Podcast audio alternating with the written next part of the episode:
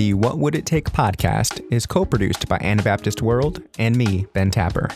The views expressed here are my own and do not necessarily represent the official positions of Anabaptist World.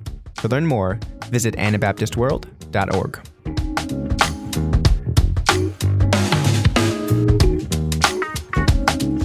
In the winter of 1997, Benjamin Kemp and his four younger siblings were taken from the custody of his parents and placed into foster care. They were homeless at the time and had survived years of child abuse, domestic violence, and neglect before the court intervened. Initially, the children were separated and split between two different homes. This was a common practice among large sibling groups at the time. After nearly a week apart, four of the five children were reunited and sent to live with the family some 60 miles away. They were placed with a middle-aged white couple that already had one foster youth and at least one of their own teenagers still living in the house. Despite this, they still had room to take in four more children. So when Benjamin and his siblings arrived, their life's possessions were thrown into several large trash bags and loaded into the house, and they slowly started to settle into their new home. Benjamin, who was the oldest, was angry and hurt. He didn't want to move, he didn't want to be away from his parents and friends, and he certainly didn't want to be in some stranger's house. But there was nothing he could do about it, so he settled in, all the while defiantly waiting for his parents to come back. Days turned to weeks, and weeks to months, and after a while the children became better adjusted. After a year or so in foster care, the parental rights were terminated and the state began searching for an adoptive home. And after nearly 2 years in foster care, all four children were adopted by their foster family and each had their last name changed. And in case you're wondering about the fifth sibling, that sibling was adopted too by the foster home that took him in. And as you've probably guessed by now, this story is a familiar one. It's my story. It sounds almost ideal, doesn't it? In some ways it is, but that's exactly why I'm sharing it. My experience is far from typical. Every year, thousands of children are sent back into abusive homes, unnecessarily separated from their parents, or even abused while in foster care. We have a system that is failing our youth, and more often than not, it's affecting Black and brown families disproportionately. This is episode 4 of the What Would It Take podcast. This week, we're exploring the question, what would it take to keep our families together? Listen in.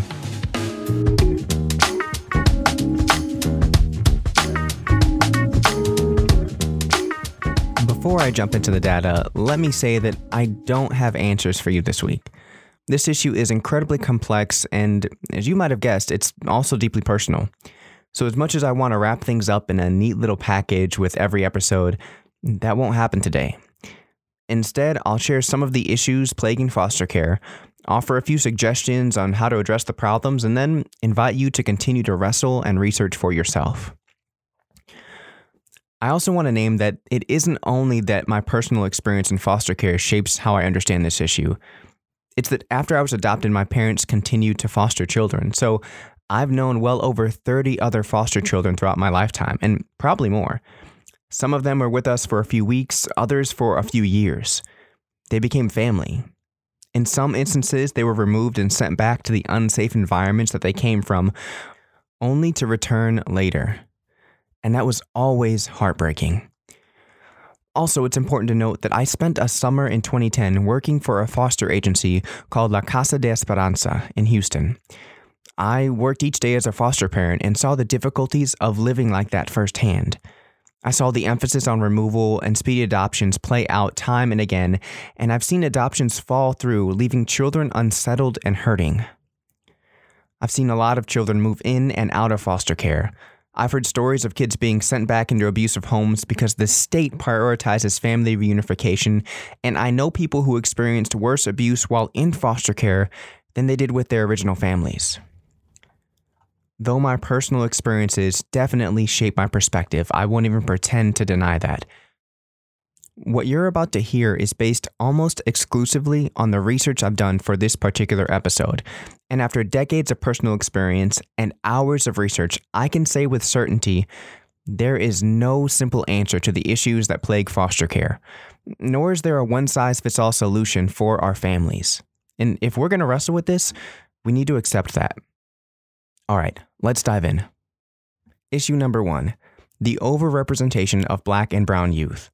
Black children and Native children in particular are disproportionately represented in the foster care system. In 2013, Black children made up over a quarter of all children in foster care, despite representing only 13% of the general population. That disparity is also true for Native youth who were in foster care at a rate double their proportion of the population. And it gets even worse in certain states.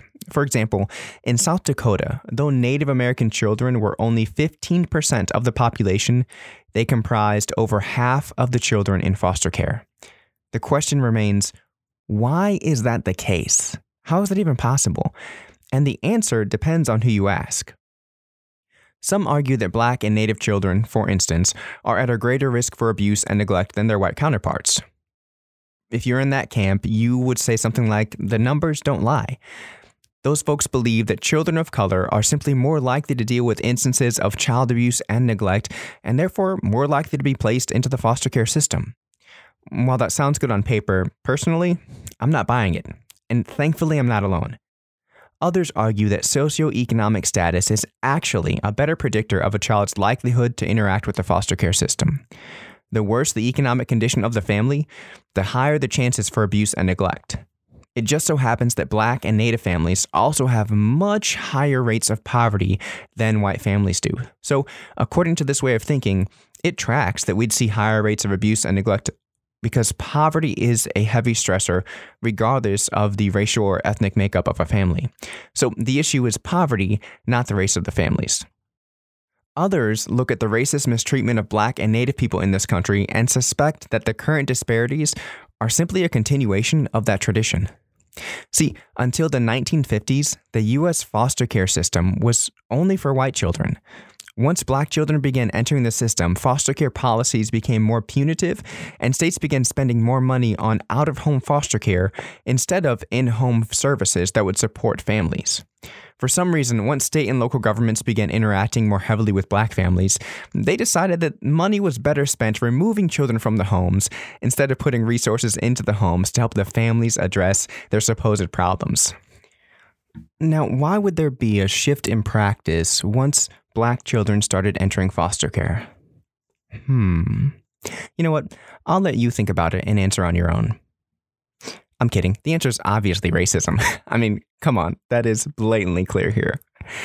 Now, when we think about Native families in particular, the tradition of separation and cultural erasure is as old as democracy itself in this country. During the boarding school era in the U.S., which lasted for nearly 100 years, thousands of Native children were taken from their families and forced to live in military-style schools, which stripped them of their culture and subjected them to abuse and neglect. The mission was, and I quote, "to kill the Indian and save the man." I cannot make this stuff up. Moreover, thousands of Native children were adopted into non-Native homes, thus contributing to the erasure of Native culture and people. Folks, this is our history, and against this backdrop, it's very difficult to make the case that the disproportionate rates of Black and Native children in foster care are the result of anything but continued and pervasive systemic racism. So, why are Black and brown children more likely to end up in foster care? I think there are a variety of reasons, but most of them are bound up in this issue of systemic racism. I think Black and brown families are more likely to deal with and be oppressed by poverty, mental illness, and trauma, and thus are in greater need of assistance and social systems that can help undergird their families. Unfortunately, instead of getting that assistance that they need, they are often scrutinized due to the implicit bias present from law enforcement, social workers, people in educational professions, and even our healthcare system. That results in greater instances of child removal and more punitive actions taken against parents of color. Issue number 2. Foster care has negative impacts on children, but particularly Black and brown children. It's not just that Black and Native children are taken into foster care at higher rates than their white counterparts. It's also that they stay in foster care longer and are more likely to have parental rights terminated, are less likely to receive the mental health services they need, and less likely to be reunited with family members. If that wasn't bad enough, foster care has been shown to correlate with increased school delinquency and teen birth rates, lower economic earnings, and higher incarceration rates, among other factors. In short, kids who remain in foster care for any length of time face significant hurdles to healthy readjustment later. Issue number 3, the legal system. When dealing with custody disputes or cases of parental rights, the courts rely on the, quote, best interest of the child principle, which is an intentionally vague rule designed to give judges flexibility in determining the outcome of any particular case by evaluating what is in the best interest of a child. It sounds straightforward, right? Well, critics argue that the ambiguity of this term opens the door for judges to interpret a child's best interest with bias. It allows for pretextual racism, which is racism that doesn't initially appear as such. Basically, opponents of this best interest rule argue that pretextual racism goes unchecked when we have a vague notion of a child's best interest. It allows a judge or someone else to bring in their own cultural values and bias into the equation when determining the level of family intervention that should be applied to a case. And frankly, I tend to agree. Most people don't recognize their own bias, myself included, so allowing legal ambiguity is an excellent way for unchecked bias to disproportionately harm families who are poor and or people of color. One of my favorite passages of the Bible is Micah 6:8, and it goes a little something like this. He has shown you, he has told you, O man, what is good, and what does the Lord require of you but to do justice and to love kindness and to walk humbly with your God. Doing justice requires us to pay attention. It means we pay attention to those who are hurting, even when they don't look like us, sound like us, smell like us, worship like us. You get the idea. It means we recognize the ways that our lifestyles and decisions might be contributing to the harm that is befalling someone else. To love kindness means to take offense when families are unfairly targeted and torn apart. Families are the fabric of our society and the bedrock of every culture, so an attack on the family is an attack on our communities, and it's communities of color that are most often under siege. Walking humbly with God means we allow our eyes and hearts to be opened and repent of our role in this evil. Then it means we take the time to slow down and discern how to live in a way that undoes the systemic racism that is woven into every thread of our republic. Do justice, love kindness, walk humbly with your God. Friends, that is our mandate. And regardless of your interpretive lens, I'm pretty sure caring about families being torn apart unjustly due to systemic racism fits within that mandate. So what would it take to keep our families together? Well, there are a few things that we can do. First, we can increase our cultural competency training for social workers, lawyers, and judges involved in the foster care system. If I'm honest, though, I'll tell you that I'm still skeptical of most cultural competency trainings. Somehow people leave those trainings just as biased or racist as when they went in, but perhaps they're still a good first step. I think an even better step, though, would be to have anyone involved in the foster care system to undergo anti-racism training once every 3 to 5 years. Anti-racism training tends to be more pointed and calls out systemic racism in its many forms, in addition to helping people recognize the beauty in racial and cultural differences. Secondly, we can take a more significant shift towards policies that prioritize family support rather than the removal of children from their homes. Our default can't be removing children from their families unless a child's life is in danger. We've all heard the tragic stories of children who should have been removed but weren't and ultimately lost their lives. So hear me when I say, we definitely need to remove children from homes in which they are in danger. I've lived in such a home. I know exactly what that feels like. I've known others who have as well, so I would never suggest we take that off the table. What I am saying, though, is that when it comes to Black and Native families, and really Black and Brown families in general, we're doing too much. We have to emphasize in-home support for families more frequently, which means we need more funding for those services.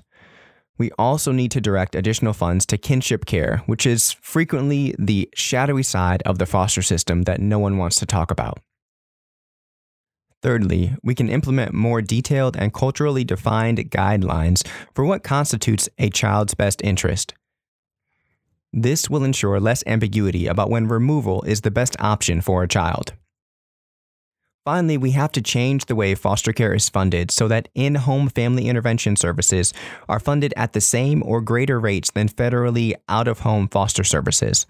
That isn't currently the case, which means it's more cost-effective for state governments to focus on out-of-home foster care, thus incentivizing removal. Okay, so we've unpacked a lot today. We've touched on the racial disparities for Black and Native families, the poor outcomes associated with foster youth, such as higher incarceration rates, and the complex web of players that make up this foster system. But we haven't touched on the rush to adoption, which often leaves children in the lurch in hopes of getting them off the taxpayer's dime. We've neglected to mention the hidden foster care system, which pressures family members to take in children removed from their parents, but fails to provide additional funding for them. And there is a literal crisis of aged-out foster youth who no longer qualify for foster care services or funding, but have nowhere else to go and little prospects to fall back on, so they end up on the street or in jail. I could also discuss the tragedy of children not being removed when they should be, or the rush to reunite families at the expense of a child's safety. I've seen and heard of this far too often. I told you from the beginning, there is so much to unpack here, and we've only scratched the surface. There are a lot of good people in the foster care system who believe they're doing what's right, or who are at least doing the best they can. Unfortunately, the system isn't set up for their best to be good enough. As I stated in the first episode of this podcast, my story is the exception to the rule. I have no doubt that I needed to be removed from my parents' custody, and I landed in a good situation with a community that cared about me. But I know that that is not the case for far too many, and that's why we're talking about this today. With a shift in focus and a redirection of resources, maybe, just maybe, we can help more families stay together and become the safe places that children need. Or perhaps we can eliminate the systemic racism that removes kids from homes unnecessarily or keeps them separated from their families for far too long. Let me also say this. If you are considering becoming a foster parent, don't let this episode completely discourage you. My hope is that it makes you reflect on your role in these larger systems. The truth is, there may be children who need you to take them in and help them heal for a while. It may also be the case that in doing so, you're participating in the same racist system that has been harming Black and brown families for centuries. The truth is complex and often painful. So how do you move forward knowing this? I'm not sure, honestly. I do have a couple thoughts, though. First, I'd say keep researching foster care. Understand the problems plaguing your state so you're knowledgeable going in. Commit to experiencing anti-racism training and read about the experiences of foster youth and transracial adoptees. Those will be very illuminating for you. It'll also help you understand what your future foster children might be experiencing, especially if you're white. Learn about trauma. I cannot say this enough. If you don't have a basic understanding of how trauma affects the brain and body, you may end up causing more harm than you do healing. Read The Body Keeps the Score as a starting point. Go to counseling yourself. Listen to podcasts about the impacts of trauma on child and adolescent development. You've got to understand this, otherwise you'll be lost at sea. Finally, ask yourself why. Why do you want to do this? Why do you want to become a foster parent? And God told me to is not a good enough answer. Dig deeper. If God really told you to, God will also provide more understanding for you. Sometimes we fall back on God's voice instead of listening to understand our own. So my challenge isn't about ignoring God, but rather it's about asking you to get in touch with yourself. What would it take to keep our families together? Frankly, it's going to take a lot, but I promise you, it's worth it. Families belong together and children deserve to be safe. So let's get to work. Thank you for listening to the What Would It Take podcast. To view the source material for this episode, check out the show notes. If you'd like to find more great content from Anabaptist World, visit anabaptistworld.org. And if you want to learn more about me, you can find me on Facebook, Instagram, and Twitter as Benjamin J. Tapper.